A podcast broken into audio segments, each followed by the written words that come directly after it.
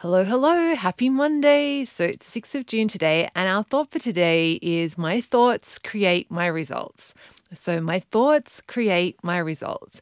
And this is just a friendly reminder about that how our brains work and how the universe works in that we have thoughts, um, they TEA. So thoughts drive our emotions, and then our emotions emotions drive our actions, and that the uh, the result bit comes in because there are actions to create our results.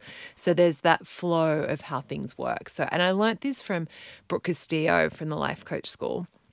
And it's just it took me it's a simple idea like yeah, of course. Like our thoughts make us feel different things, and that how we feel determines how we act, and that determines how but it's like it's one of those things it's like yeah it's simple on the surface it's very simple but it's actually takes a while. Took me a like a good year or so a few years actually before i really deeply understood that this is how if we want to change any results in our life, that we'd have to go back and look at our thoughts. So just wanted to have a reminder that, yeah, like it really comes back to our thoughts. It always comes back to our thoughts. And what we're thinking about the situation completely determines how we feel about it. And from that, like, if we're, you know, because if we're not if we're not feeling motivated it's because of the thoughts that we're thinking. And if, like and if and the good news about all this is is that we can be intentional about our thoughts. We don't have to like yes we have thoughts just come up in our brain but we can actually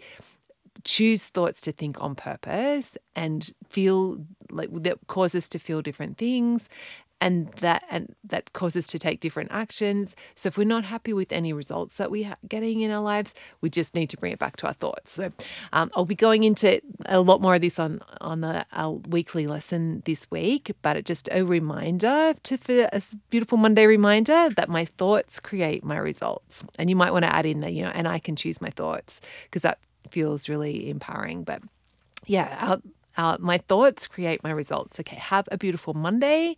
I will see you tomorrow.